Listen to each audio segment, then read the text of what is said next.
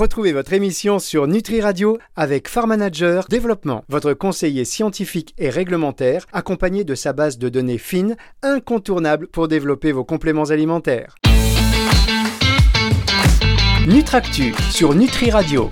Bonjour à tous et bienvenue dans cette émission donc Nutractus sur Nutri Radio. C'est la dernière émission de la saison déjà et on ne pouvait rêver mieux que de terminer cette saison avec euh, l'un des ambassadeurs, l'un des maîtres du secteur. Il s'appelle Nicolas Grolot d'OpenElf. Bonjour Nicolas. Bonsoir Fabrice.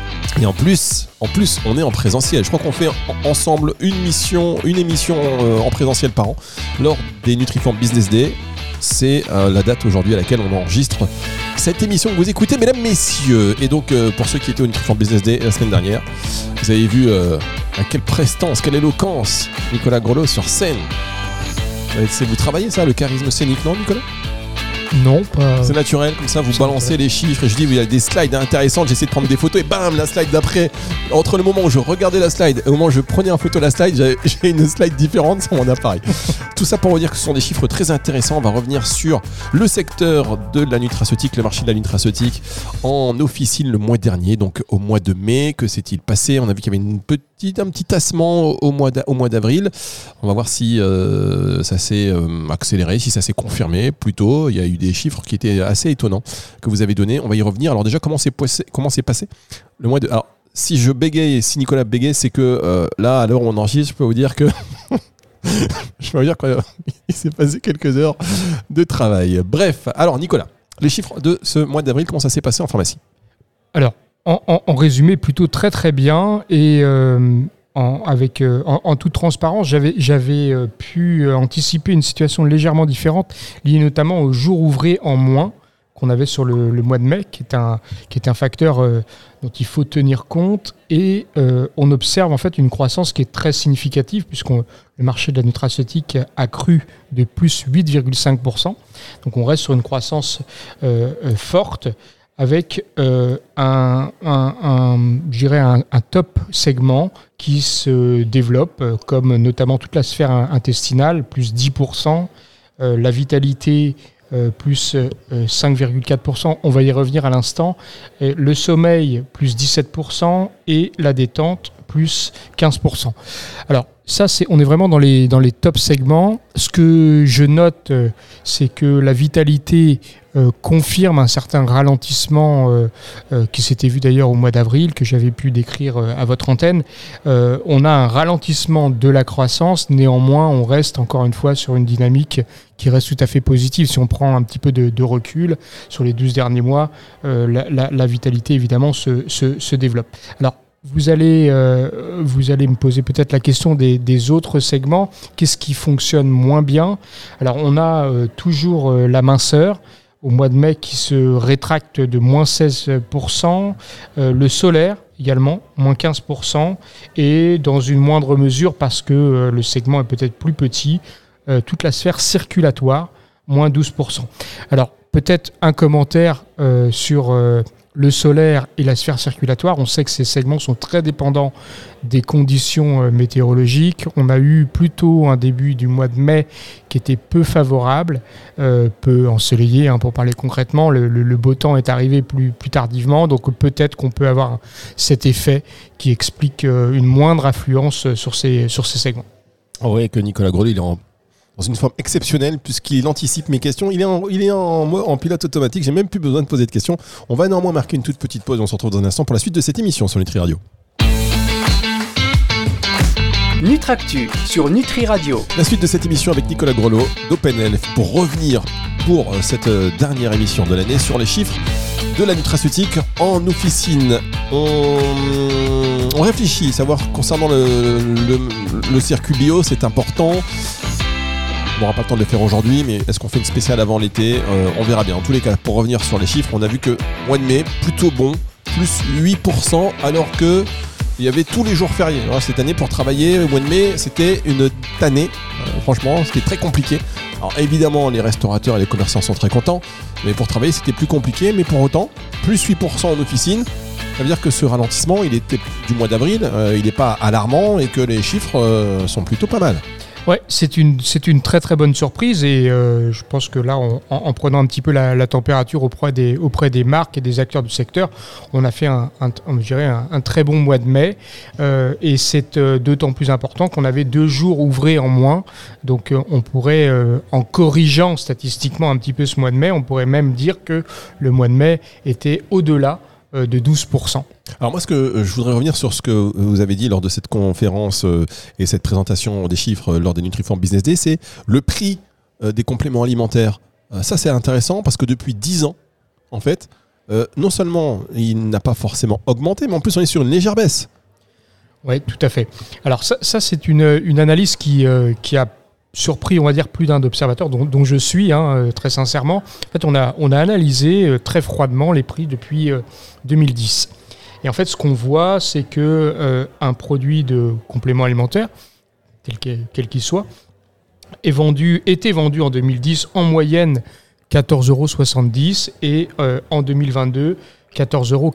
Donc en fait, c'est pour ça que vous dites Fabrice que le, prix est même en légère baisse. Effectivement, on confirme que euh, malgré, je dirais, euh, le développement euh, de la Nutra, euh, la, la- plus large offre aussi qui s'offre aux consommateurs, euh, bah, la filière propose des prix qui restent contenus euh, depuis euh, plus de 10 ans. Donc ça, c'est tout à fait intéressant. Ah oui, ça c'est intéressant. C'est-à-dire que là, on est en pleine inflation, explosion des prix, pas pour le secteur de la nutraceutique quand même. Et ça, c'est bien de le dire. Autre chose sur laquelle je voulais, revenir, c'est ce classement que vous avez fait concernant la répartition des ventes par allégation de santé. C'est-à-dire, vous avez choisi de les répertorier en trois catégories. hein, euh, catégorie santé, catégorie bien-être, catégorie beauté.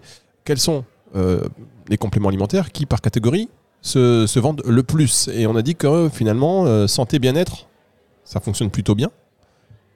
Et par contre, la beauté, euh, moins bien. Oui, tout à fait. Alors, on regarde sur une, vraiment sur une perspective historique un petit peu comment le, ce marché de la nutraceutique se développe. Alors déjà, un premier, un premier fait, c'est que c'est un marché qui croît durablement et fortement, puisqu'on a enregistré une croissance moyenne de plus de 7%. Donc euh, il y a peu de marchés aujourd'hui en pharmacie qui peuvent prétendre à une telle croissance. Je tiens à le, souligner. Alors effectivement, on, distingue trois, euh, grandes euh, allégations, santé, bien-être et beauté.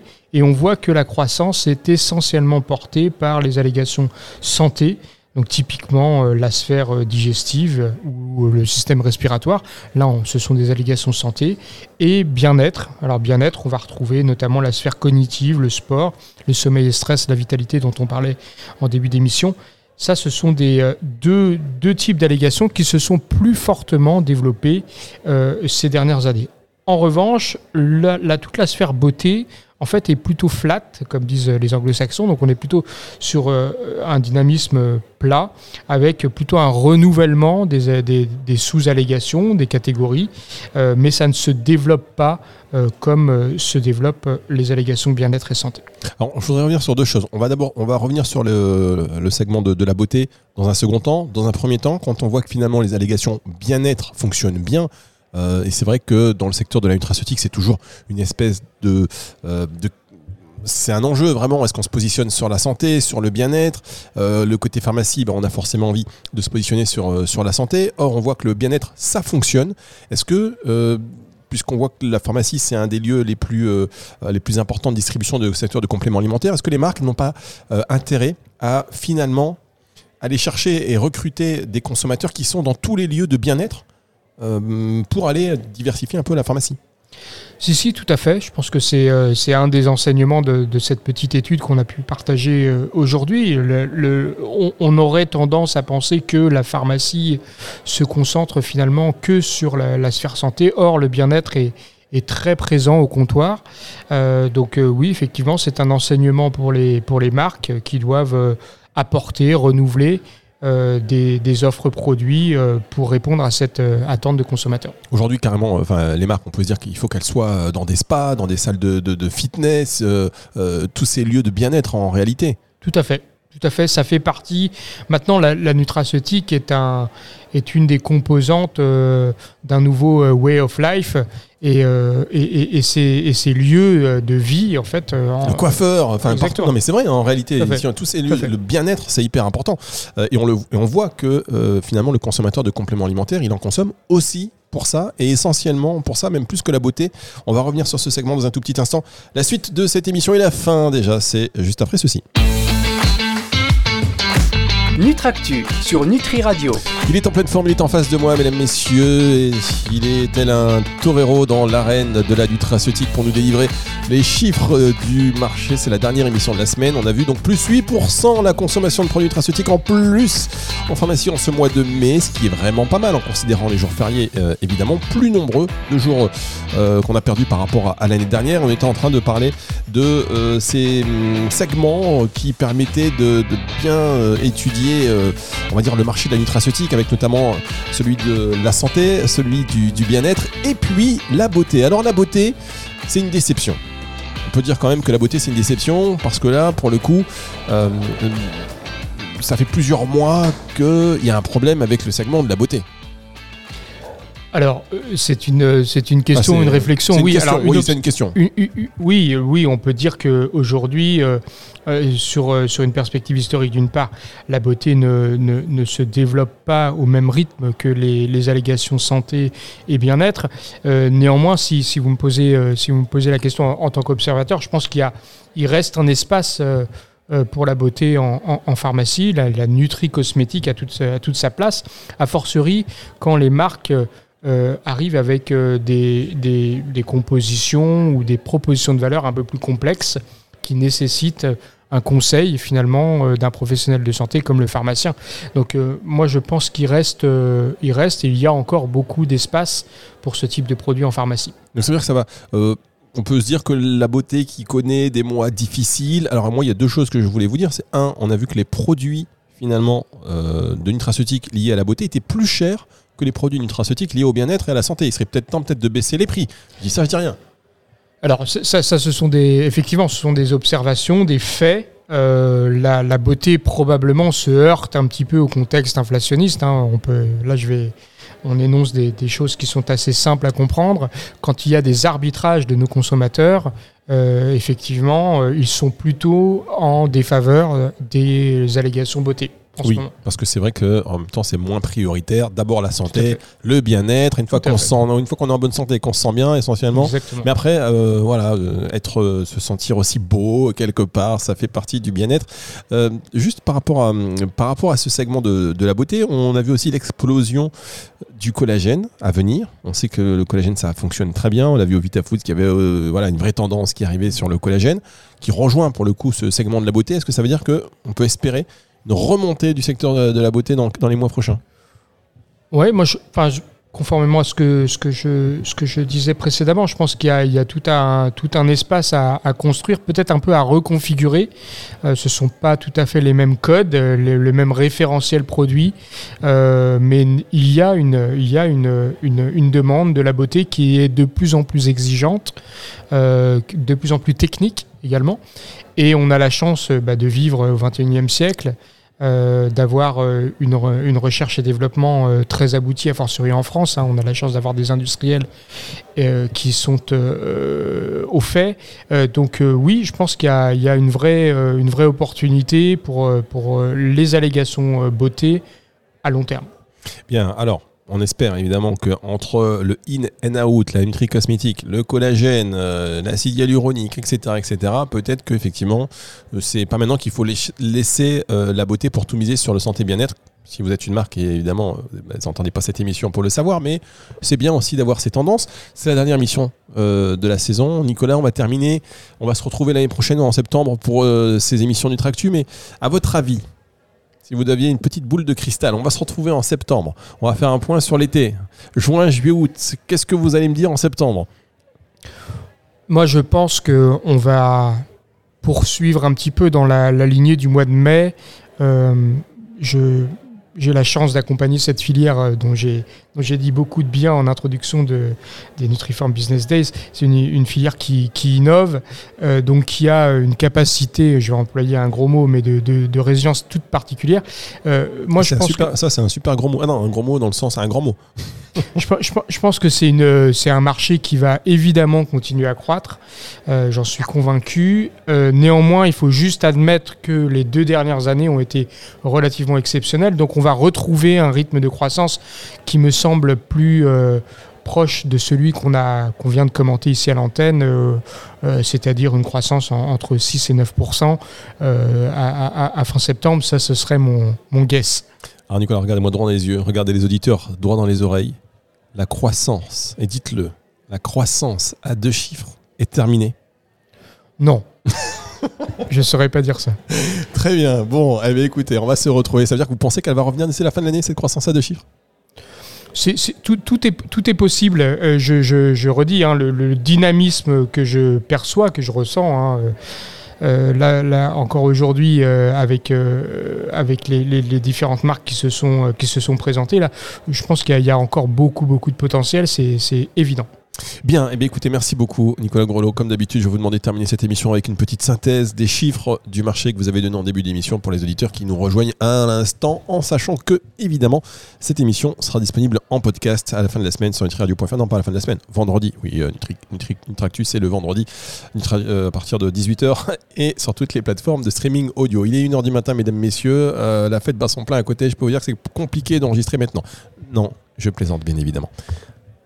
En, quelques mots euh, pour nos auditeurs, donc j'ai décrit un, marché du mois de mai qui était euh, positif et très positif contre euh, un petit peu toute attente parce qu'on était sur un, sur un calendrier qui était plutôt défavorable avec deux jours fériés en plus qui qui était quand même significatif. Donc le marché de la nutraceutique croît de plus 8,5%.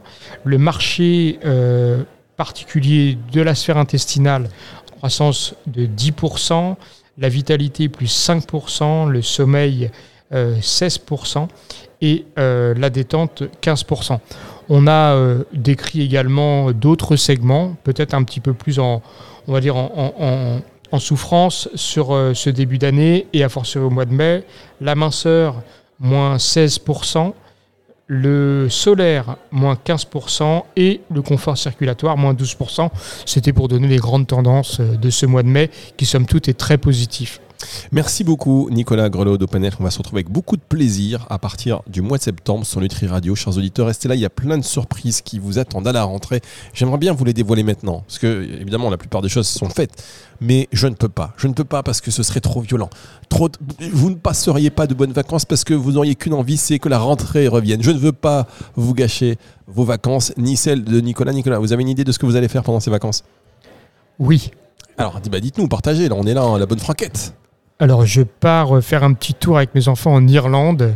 euh, 15 jours, euh, on va faire tout un petit road trip. euh, euh, voilà, pays euh, Vous cherchez le soleil, donc c'était c'était Exactement. à la recherche du soleil. exceptionnellement, c'est le soleil. D'accord, très bien. Eh bien, écoutez, bonnes vacances et on en reparlera à la rentrée sur Nutri Radio.